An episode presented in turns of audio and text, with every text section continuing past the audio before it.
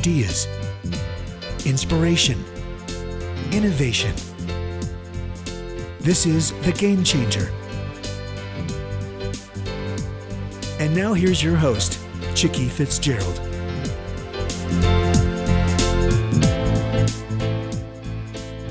Good afternoon. This is Chicky Fitzgerald. It is Friday, May 9th, 2014, and I think spring is already gone here in Florida. It is already blistering hot, but I am not going to complain because uh, I know that some parts of the country are still very, very cold, so I am blessed to be here. Uh, you have just joined the Executive Girlfriends group, and we have a real treat for you today, a, a very different program than our normal uh, discussions. We have a guest, Christine Bader, who is the author of a book called The Evolution of a Corporate Idealist.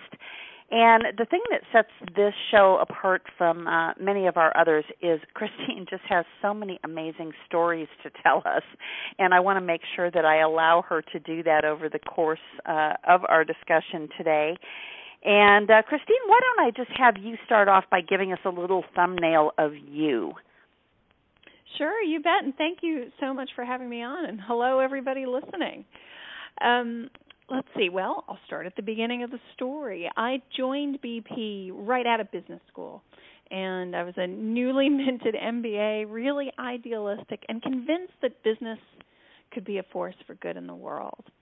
And so the book shares my nine years with BP working around the world, focusing on the social and human rights and community impacts of some of BP's biggest projects.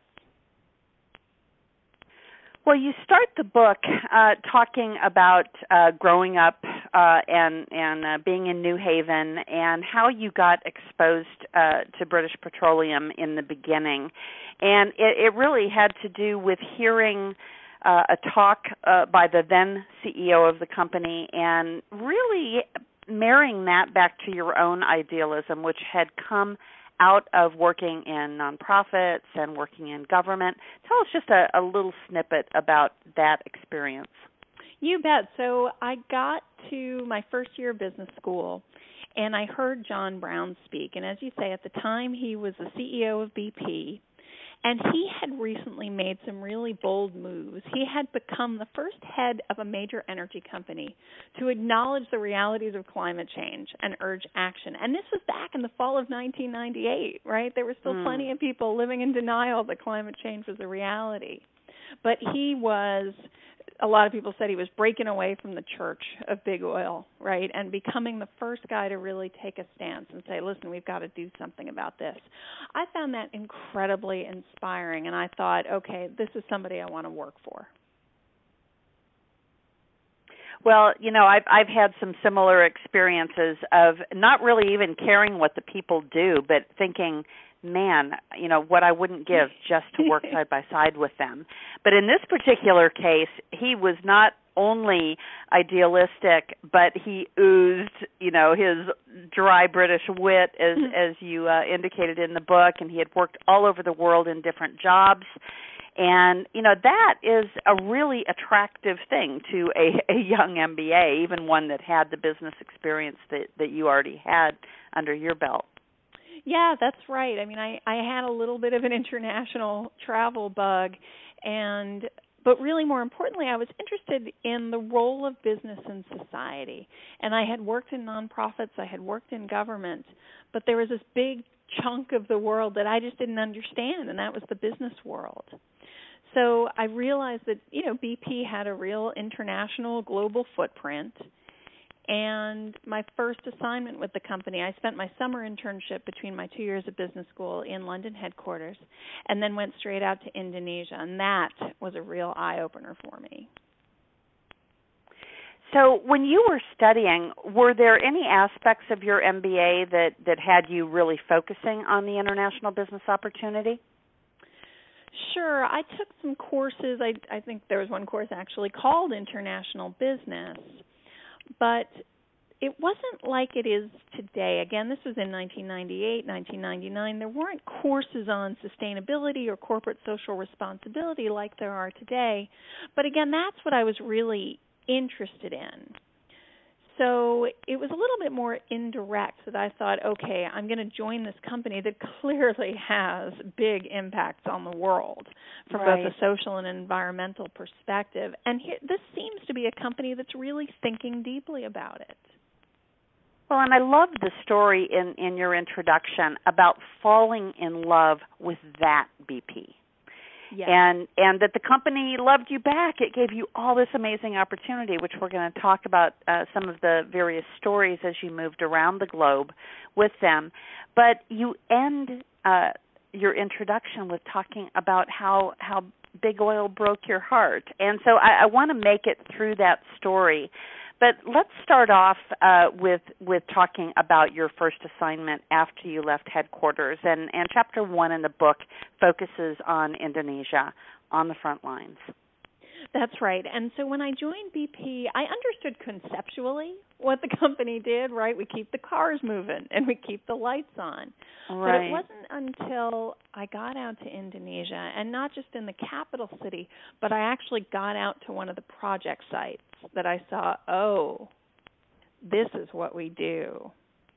So I went out to West Papua, which is a province at the very eastern end of Indonesia. And my first journey there was really it was quite something. So i took an overnight commercial flight from the capital city jakarta to the province west papua but then still had to take a very small seaplane another hour or so and then a helicopter another 45 minutes the rest of the way into site. And as we were approaching the project site there wasn't a lot of sign of human settlement just very dense rainforests uh, occasional flocks of birds bursting out of the trees, and then on the horizon, I could just about see the exploration rig. This project was going to be um, a very big gas field, and that's where the gas was. And BP was going to build an onshore plant to process the gas so that it could be shipped out and used to power power plants. Right. Uh, it was a liquefied natural gas plant. So but descending into that project site, I'd never been in a helicopter before. So mm. when I started to get really sweaty and uncomfortable, I thought, okay, well, you know, it's hot and it's kind of loud in here and this is uncomfortable. I'm wearing all this safety gear. But I realized that my discomfort was not just physical. And I had seen the sketches of what this complex was going to look like, you know, like a big, modern, shiny, gleaming industrial complex. And I was mentally imposing that on this relatively, not totally, but relatively pristine site below. And to be honest, Chicky, I started to get kind of ill. I thought, oh. oh, this is what we're doing here. But luckily, the reason that I was out there on that trip was I was bringing in the other experts in the company on social and environmental issues and we stepped out of the helicopter and I was standing next to one of the vice presidents for health, safety and environment at BP. She saw the distress on my face and she said, "Listen, that's why we're here. We're going to get this right." Mm. And and did you? I mean, you know, it was interesting to me that that project, and I, I'm probably not going to say this right, was called Tangguh, yeah, uh, which means yeah. uh Tangguh, uh which uh-huh. means strong or resilient in Indonesian. And yeah. you know, I'm I am presuming that you found that the Indonesian people were actually strong and resilient and and that they understood that, you know, while there would be some sacrifice that that there would also be great gain uh in the way of jobs, etc. That's right. That's right. So so how did all of that get balanced at the end of the day? Well, I, you're exactly right in that the local people wanted the jobs, they wanted the economic development. This was a place that had been really neglected by their national government, so there wasn't a lot in terms of infrastructure. There weren't a lot of roads, there weren't a lot of schools, there weren't a lot of health clinics. And BP couldn't really be in the in the business of providing all of that. But hopefully what we could do was provide some jobs but then also work with the government to say okay, there's going to be some more development here, and the government now needs to step up and play its role as well, which is so important, right? Because you get in a lot of these situations where companies are asked to step in and do things right. that the government are is supposed to be doing and that's not desirable or sustainable an oil company doesn't know how to run a health clinic right right right but hopefully that's part of what we could bring to the area so we put a lot of resources of time of money of staff including myself into trying to assess and manage some of the social issues around this project like making sure that people's livelihoods weren't impacted negatively. And if there were negative impacts, if we could help train people in different kinds of jobs, the jobs that would service, you know, our project there. So on the whole, I have to say it went pretty well, but I wouldn't be so naive as to declare victory because BP is going to be there for, you know, 30 or 40 or more years and it's not entirely in the company's control the way that this turns out and that's part of the challenge of doing this work well one of the things that struck me about this particular chapter of the book is, is you bring up a, a, really good point that i think most college students and i dare say uh, most uh, uh, instructors uh, at a college level don't really understand how to truly prepare you for business. So mm-hmm. here you were using some of your MBA skills of crunching mm-hmm. data, mm-hmm. but you know, there really wasn't a clue about what real business people did. And mm-hmm. particularly out in a field job like this where there's a lot of and I'm going to use the term green field and I mean you've just talked about you know literally looking down and, and seeing mm-hmm. green and then you know thinking about it being wiped out but you know going from literally a blank sheet of paper and a concept and drawings uh, to actually seeing it play out and you know they're just I, I talk to my kids about this all the time that you know college you know you get a lot of good information but it doesn't prepare you for life in no. business no, that's for sure. And a lot of the people who I interviewed for the book, and I guess maybe we should just step back and say that the book is structured around my story, but what I wanted to do was weave in the stories and reflections from lots of other people who are working deep inside big companies on sustainability, on corporate responsibility, because I realized that we face so many common challenges and that there are so many common themes in our work. And one of them was exactly what you just talked about, which is that for some of these issues, there's no roadmap. Right. And you know, it's interesting because I I certainly uh went a totally different direction in my career and and I actually was a college dropout. I went to college and I I wrote a paper in my first English class at first semester about the value versus experience versus education. Mm-hmm. And you Great. can guess what I did. I went home at Thanksgiving and said to my parents, "I think I should drop out." And you know, they looked at me, smiled and said, "Well, we'll support you in whatever decision you make because that's the way that they were yep. uh, uh, of really teaching us that we could do anything that we wanted to do. Yep. And it, it's funny because I ended up going into the travel industry not on purpose, but uh, and I, I don't need to get into the story of that right now, but. Um, about 10 years later, I got into the joint ventures group. Uh, I worked for a division of American Airlines uh, that sold technology, and we had just gotten finished as as a company doing a big deal in Australia and New Zealand, and they had you know been able to command million dollar license fees which mm. you know in that part of the world wasn't that big a stretch and then i went into latin america trying to charge those same you know mm. license fees in mm. countries that probably didn't have that as their gross national product you know and right. and uh you know i used to go to cocktail parties telling people that i raped and pillaged the third world for a living mm-hmm. and you know i came from a long line of missionaries so that was like this uh kind of hanging my head and and shaking my head uh about you know what i was doing but uh-huh, uh-huh. You, you know and and there there is that fine balance so so, you know, as, as, you came out of that experience in Indonesia, in fact, what was the catalyst for moving on to China? Was it just another opportunity, or was your work your work really done there? I know BP's work won't be done for for decades. Yeah, it, we had finished this particular phase of the project, which was I came in at the point where we were really doing a lot of assessing, a lot of studies about, well, what is our social impact going to be on this community?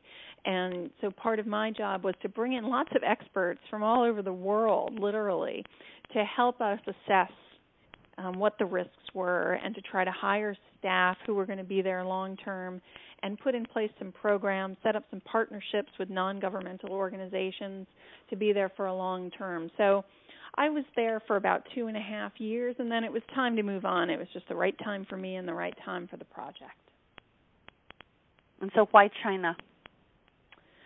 Well, that was a whole nother adventure because what I really learned in Indonesia was I saw with my own eyes how important the community issues could be to the success of the project. This wasn't it wasn't pure philanthropy, right? This wasn't for the cameras. This wasn't sort of nice to have feel good stuff. We realized because there were plenty of bad examples in Indonesia and around the world of how if a company doesn't invest in good community relations, that can actually sink the project. Right? So a community can start right. blockading the access road or start sabotaging equipment. And we wanted to see if we could do the opposite. And that's why that, that project was so complex and so important to the company. And I realized in retrospect that that was actually kind of unusual. Remember, this was my first job out of business school. So I thought, right. oh, this is I love big oil, right? This is just the way that it works. I didn't realize that this is an unusual situation. And actually, what happened in my next job was something quite similar, which is that the head, the, the group vice president with oversight responsibility for Asia, called me up and said, Hey, we've got this similarly complex project in China. Can you come have a look? So I did and there were some similar challenges and it was a similarly complex and important project to the company. It was a joint venture. It was a BP joint venture with one of China's state energy companies, a 50 50 joint venture with a really important partner, but also with some really big risks. So we were right. going to be bringing in a construction workforce of about 15,000 people into a town of only about 30,000 mm. which could be kind of disruptive. you think? yeah. So again, I was there to try to do some community consultations to try to understand people's concerns and let them know sort of this is what the project's going to look like and smell like and sound like and try to mitigate some of the risks. Well, and and you talk about um, different uh, issues, and and some you categorize as outside the fence issues. Yeah. And you make a statement, uh, you know, something that you heard from from uh, a mining company executive that the problems with the community don't stop at your front gate. They don't stop at your doorstep. The community's problems are your problems, and I, I think that this is something, uh, particularly having uh, done joint ventures abroad myself. Mm-hmm. Um, you know it it is so important to understand this. And so many particularly US companies and I imagine the same is true of British companies mm-hmm. uh you know we just don't see uh the kinds of things that that local communities are fighting. Yes. Yeah that's right. And what's that what's that expression? Show me a 10 foot fence and I'll show you an 11 foot ladder? So I think yes. the you know the days of companies going into a place and thinking that they can just put up a fence, block out the world around them, those days are gone. Right. Right? And and exactly that quote in the book is one of my favorite that the that the problems of the community are the company's problems as well. Right. So what was the chief learning that you took away from the the china experience? My main takeaway from from living and working in china was that I was going in with these assumptions about how to make the case for the work that I was doing. So I went in there thinking and saying, okay, we're going to protect the human rights of the workers and communities. And that kind of fell flat. you know, I mean, I didn't get thrown out of the country. A little too lofty, perhaps. A little bit, and people just looked at me like, "What are you talking about?" Right? And so then I tried. Well, these are the standards that BP uses around the world, and we're going to use them here and you can imagine how that came off, right? In a joint venture, right. that just came off as incredibly arrogant. So I finally had to shut up for a while and really listen to what motivated people, what drives them, what they're worried about, what they need help with. And finally, I came back with, okay, I understand that you guys want this to be a world class model project. if that is the case, these are the standards that world class model projects use. So we have to use them here. And they were like, oh, okay, why didn't you say so? so my takeaway there, which again was a theme that a lot of people who I interviewed talked about, was that one person said this nicely actually that I quote in the book. He said, "You know, those of us who've been doing this for a long time, we used to think we had to evangelize. We had to convince people. If only they could just see the world the way that we do, our jobs would be done." And he said, "We've realized that just doesn't work anymore. You know, we need to sit and listen to people and frame how what we want to get done supports what they need to do. And then they'll have ownership of it and then it'll work, right? Just basic Well, you know, it takes many of us our entire careers to learn that. so for you to have learned it so early on, I think had to make it easier for you to take the next step. And and uh, I don't know, uh, it, it's unclear from the book whether you went directly from China back to London. I did. But the I next did. part of the story is, you know, setting the tone at the top and. Uh, uh, one thing I wanted to ask you though before we go on is were you single all this time? I mean, I I know was. now you have a husband and two kids, but were Yes. you single? I was, I was, and and I can see where you guys that it made it much easier for me to hop around the world like that. Yes, I was single at the time. Oh, definitely. Yeah, and almost my entire uh international part of my career I was either single or childless and and it made it a mhm. lot easier that I worked for an airline because when my husband and I got married, he could actually hop on a plane and come with me very inexpensively. Uh you know, those were back in the days when there were uh, actual employee fares that made sense. Right, um right. So so you went back to London and then Uh-huh. what happened? So I went back to London and I did another sort of more traditional MBA job for a little while doing spreadsheets. But then the group vice president for strategy and policy development, who I had worked for during my MBA summer internship, asked me to help him out, and I gladly did. Um, and after a little while, he asked me to focus on human rights. And by his own admission, he didn't really know what that meant, but there seemed to be a lot of debate going on about what is the responsibility of a corporation like BP for human rights. So he basically said, "Listen, go figure out what all this is about and let me know if we need to do anything differently." so that was that was my job. I uh spent about a year working with people around the world who are working in difficult places like I was. So in Azerbaijan and in Angola and in Russia and my former colleagues in Indonesia and China, just understanding, well, what are your human rights challenges and issues and how are you addressing them and are we learning from each other? Are we sharing or are we reinventing the wheel, which was what was really going on. And then externally I was getting up to speed on the debate over business and human rights. And while I did that, I came across a UN, United Nations initiative that was meant to create international standards for companies on how they should be thinking about human rights. And it was led by a Harvard professor who was handling this so brilliantly. And you said at the beginning, Chicky, that there are a couple of people, right, who you've come across and you've thought, I want to work for that person. Right. And this is exactly what happened with that UN expert. I just saw the way that he was handling both the politics and the substance of his job and I thought, okay, I need to I need to work with this guy.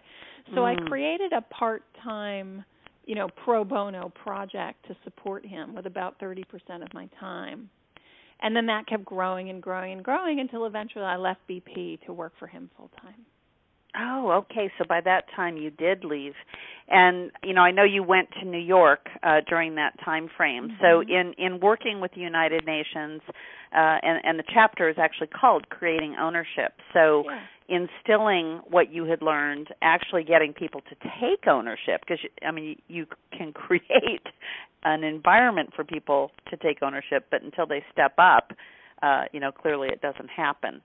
So, so what what happened during that time at the United Nations for you? Yeah.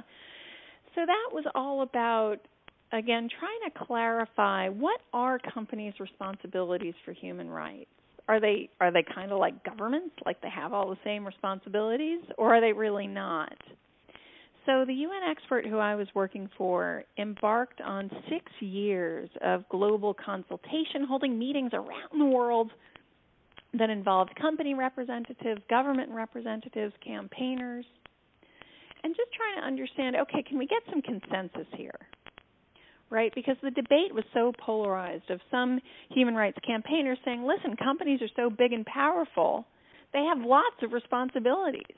And then some business lobbying groups saying, hang on a second, like governments have responsibilities here too. And just nobody could agree on anything.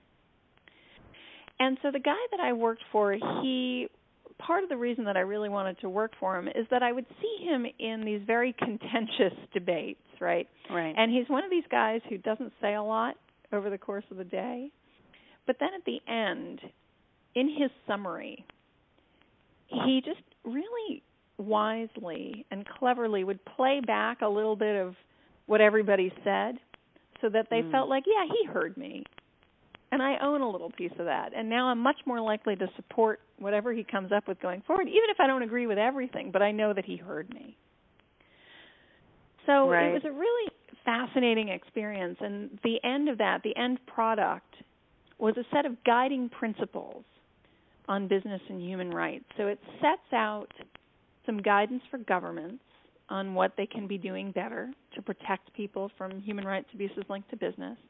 And it sets out some guidance for what companies can be doing. So spells out what human rights due diligence looks like because every every company does due diligence of some kind. And it's just saying that human rights needs to be folded into that. So Right. it was a new new international standard that had a surprising amount of support from all corners, again because of that ownership. Well, you did that. You did that legwork in a really important way. So, so here you were. You you knew that that John's mandate was was coming to an end, and you all ended up kind of going your separate ways. And and Mhm. what that translated to was you didn't have have a a, a job moving forward. By that time, I think you were married, right? So Mhm, mhm. You you actually had a little bit of a life of your own, hopefully outside of of all of this uh, gallivanting Yeah. around the world. yeah. Um, so so then it you know I'm I'm looking at the timeline, and so now it it is uh, time for the BP uh, disaster. Yeah. So the Gulf of Mexico. That's right. That's right. So in 2010, the Deepwater Horizon rig exploded in the Gulf of Mexico, killing 11 workers and wreaking havoc, right? Environmental and economic havoc all around Right. the Gulf and beyond. And for me, that's what really compelled me to write the book because that BP that emerged in the aftermath of the disaster as this reckless, inept, callous, risk taking place, it simply didn't resemble the BP Right. that I had loved. Right? That right, and so this chapter so is called Corporate Idealism in Crisis. Exactly. And so it, I just couldn't reconcile these two BPs, right? And so that's what really made me question everything that I thought I'd learned about business during my 9 years with BP. And that's what pushed me to start talking to lots of the other peers who I've gotten to know over the years. People pushing for safer and more responsible and sustainable and ethical practices deep inside some of the world's biggest companies. And I started to talk to them about what happened when their companies really deeply disappointed them and something went wrong on their watch and how did that make them feel and how did they reconcile that so that's what that chapter is all about it's that exploration and that's what really compelled me to write the book And and so what what did you learn from the people that you talked to? And I'm I'm assuming that you also talked to your former colleagues at, at BP. Yeah, for sure. And one of the big punchlines for me was realizing that this work is incremental. That if you're going to choose to work in a big company on some of the toughest, thorniest issues, really right at the heart of globalization, it's going to be slow going right? And and of course that sounds obvious now, but again, I joined BP right out of business school, really idealistic, convinced that business was a force for good in the world and that I was going to change the world. Right. So Well, and you know the mm-hmm. interesting thing, and I, I told you before we got on the air, you know, I, I've got a personal connection to this particular part of the story Yeah. because I work in the travel industry. right. And I had just come off of a spectacular business failure. I had raised seven million dollars, six million of it was from an investor, lost it all, and was just trying to come out of my own personal economic crisis when the Mm. country's economic crisis happened. And then I finally got a consulting job at Kennedy Space Center at Mhm. the Visitors Complex, helping them with their marketing plan of increasing tourism to Florida. And Mhm. then the BP oil spill happens. And of course, tourism to Florida, real or imagined, dries up because everybody's imagining, you know, the the beach is all covered with black, which Mm. actually didn't happen in our Right. part of Florida. I live Right. in Tampa. Mhm. Um and of course Kennedy Space Center is on the other coast where the Right. oil couldn't have possibly gotten around uh, to that part of the coast. But nevertheless, you know, the corporate executives of BP never thought about Chicky Fitzgerald in Tampa, Florida, who just having come out of this crisis, I finally have a consulting job and it disappears. and we ended up having to file bankruptcy that summer. Right. And the Right. funny thing was, a year or two, uh, no, it must have been about two years ago, I get a call from my banker who says, "Well, I've got this attorney in my office, and you know, he seems to think that you should be filing for the BP money." And I'm like, "No way." No way. And of course, as I looked deeper into my own financial situation and looked at the adjacency of that ac- action, uh, of what happened in Mhm. in the Gulf, I realized yes, it had impacted my life, Mhm. and and I never actually even thought about it at the time. You know when when it happened. So you know this whole issue of corporate idealism and and distancing yourself in in crisis. And and you've got you know a section of the book that talks about how you know crises happen all or crises i guess. Mhm. there's not crises. Um you know happen all the time in bus- big business. This one Mhm. happened to be highly visible. Yeah. um but you know how do you recover? And and how do the people inside regain that idealism? Because you can't continue um you know surrounded in cynicism No, no, you're right. And it's really tough. It's really tough. So I guess there are a couple of things. I mean, first of all, it's fair to say that some people don't and leave. And that's fine. Right? I mean, part of the journey of the book and of all the people I've talked to and of all of us in our lives, Chicky, and everybody in your network, we all have to realize when it's time to make a change. Right? And that it's fine to do that. It is perfectly okay Right. to say, you know what, this is not working for me anymore. I got to go. And that's fine. So some of the people who I talked to in the book did just that. Um, but you know, some people stay and stick it out. And sometimes a crisis, the silver lining, even though these disasters are, you know, they're horrible and lives are lost, and there is no undoing that. But hopefully, what comes out of it is a serious willingness to change and to do things Right. differently and to listen to other opinions, right?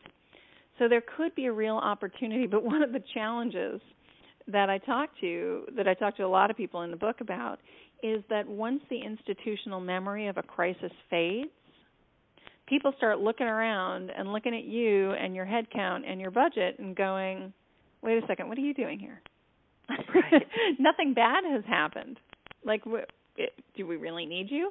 And the people I talked to in the book were like, "Hello, like, yes, nothing bad has happened because I am here doing what I'm doing, but no one gets rewarded for something that doesn't happen." Right. Well, and I think it's interesting. I mean, you you end that previous chapter talking about how corporate idealists have to keep working toward both that incremental change, which, you know, quite frankly is not very satisfying, Mm. but but they keep reaching for the transformative change. yes, And they've got to have that persistence and confidence and as you point out this strong community of peers. So a, as we wind down into the end of your story and I mean actually this is not the end, this is actually the beginning because the next thing as if all of that wasn't enough, you gave birth to twins yes, who I guess now are are nearing 2 years old, right? yeah, they're 20 months. Oh my gosh. So so now we've got a new kind of idealism. but but you t- I, I have to read this this uh first paragraph of chapter 6. So in Yeah. September 2012 I gave birth to a healthy set of twins just over six weeks later, I managed to take a shower, put on a clean set of clothes, two matching shoes, and take the subway to Midtown Manhattan for a reunion of my corporate idealist family. And for those of us who have had children, uh, you know, we can like so relate. Although uh, I did not have twins, I actually was pregnant with twins, and the second one uh, never never managed to uh, uh-huh. to win out in the womb. So uh, I, I had just one. But uh, so so here you were, you know, a new mom, uh, probably completely and totally sleep deprived, and you're getting back together with all of these uh, colleagues who had been going down this same path that you had. Mm-hmm. mm-hmm. And uh, so, what happened next? Well, I have to say, Chicky, I mean, I, you know, I mean, you, we all know how hard it is when you're so sleep deprived to to think about anything but i knew i couldn't miss the opportunity to see everybody and this was the annual conference of an organization called bsr business for social responsibility that i've been part of for a long time and i i work with them as a human rights advisor now and their annual conference is like a family reunion to me mm. and i have to say that having kids if anything strengthened my resolve to do the work that i do that to me there is there is very little that is more important than making sure that the world's biggest companies are considering their impacts on people and on the environment and that we're all doing everything we can to make those impacts more positive. There is nothing more important. So there's very little that can haul me away from my kids, but actually this work is for them as well. Mm. So so did you write the start writing the book after you had the kids? oh my gosh, started, I'm even more impressed now. I started writing it before. I mean, when I was in Indonesia and China, I was writing emails home to friends and family about what I was doing. This was before blogs right. were blogs.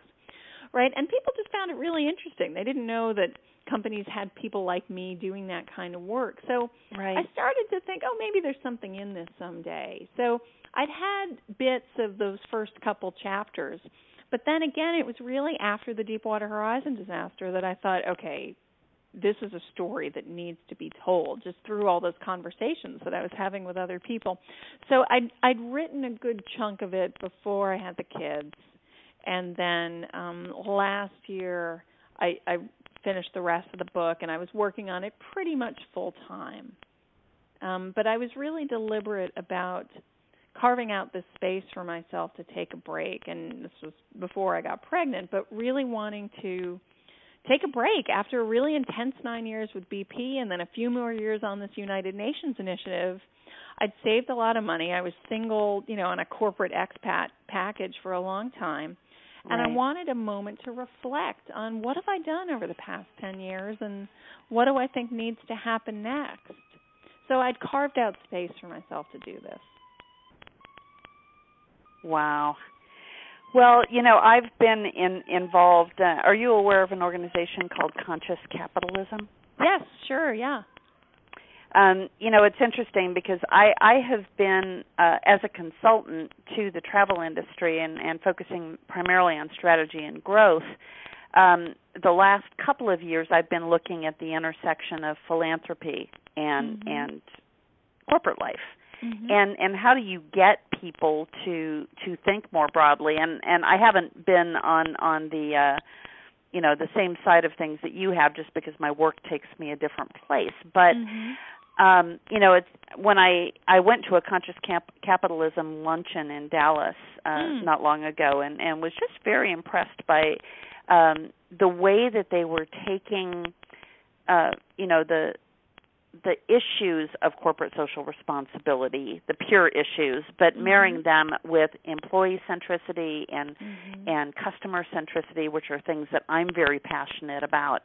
And uh, just bringing that all full circle is is uh, just interesting. That's that's why when yeah. uh, my uh, uh, my producer Patty uh, told me that you were going to be on the show, I was just so so excited because uh, and I, I love how you ended your book, and I, I want to just share this uh, with our listeners because the epilogue of the book is the manifesto for the corporate idealist. Mm-hmm. So, you know, as you're sitting and listening to this, whether you're driving down the road listening to iTunes or or you're listening on on Blog Talk Radio or you're one of our executive girlfriends group members, I want you to just mentally check uh, whether you or your company are actually thinking about these things. The first one is what is good for society is good for my company.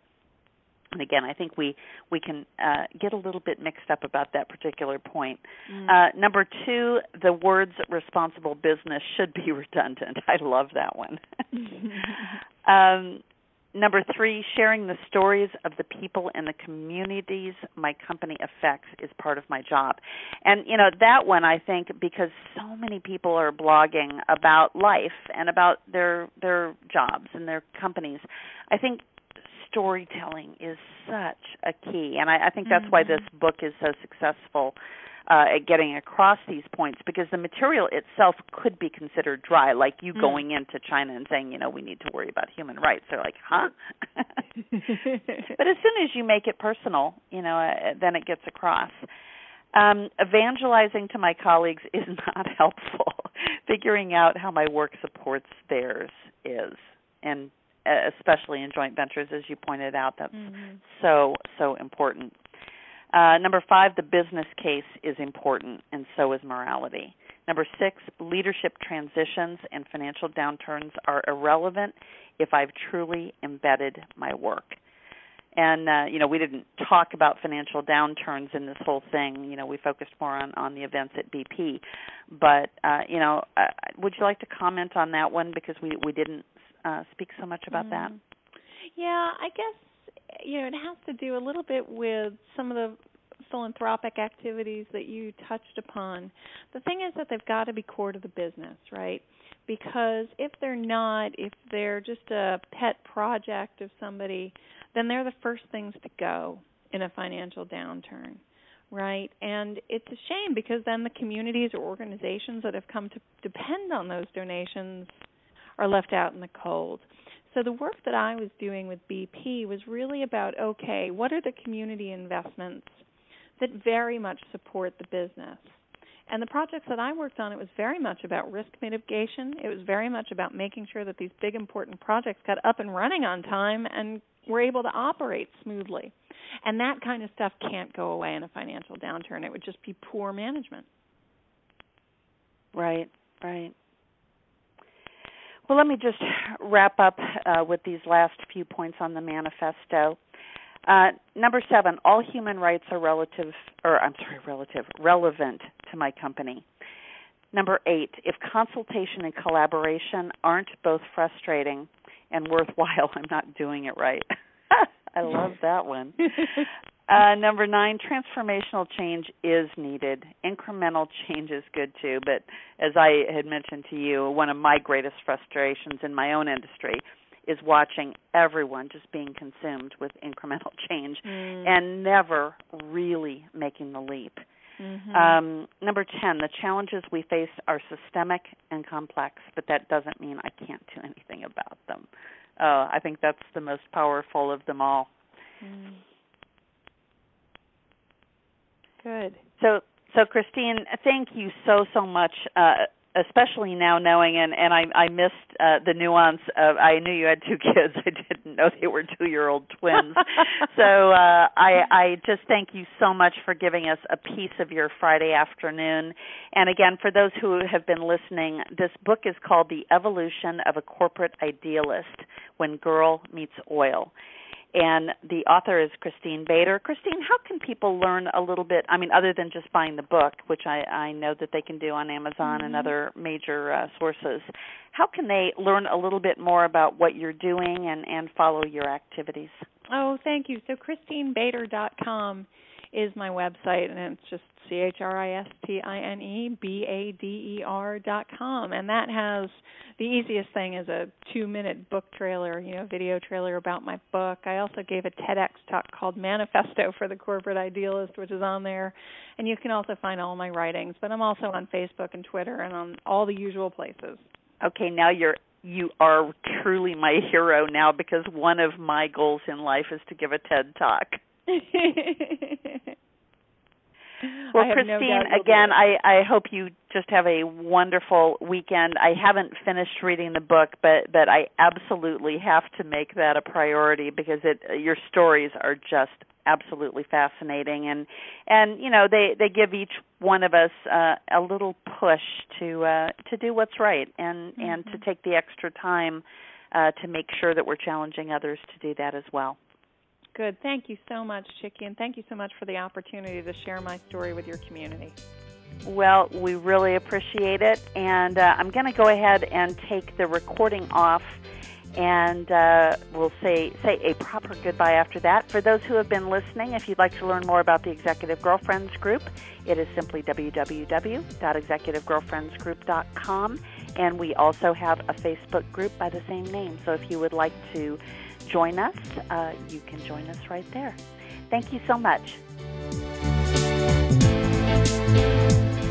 You've been listening to The Game Changer Ideas, Inspiration Innovation with Chickie Fitzgerald.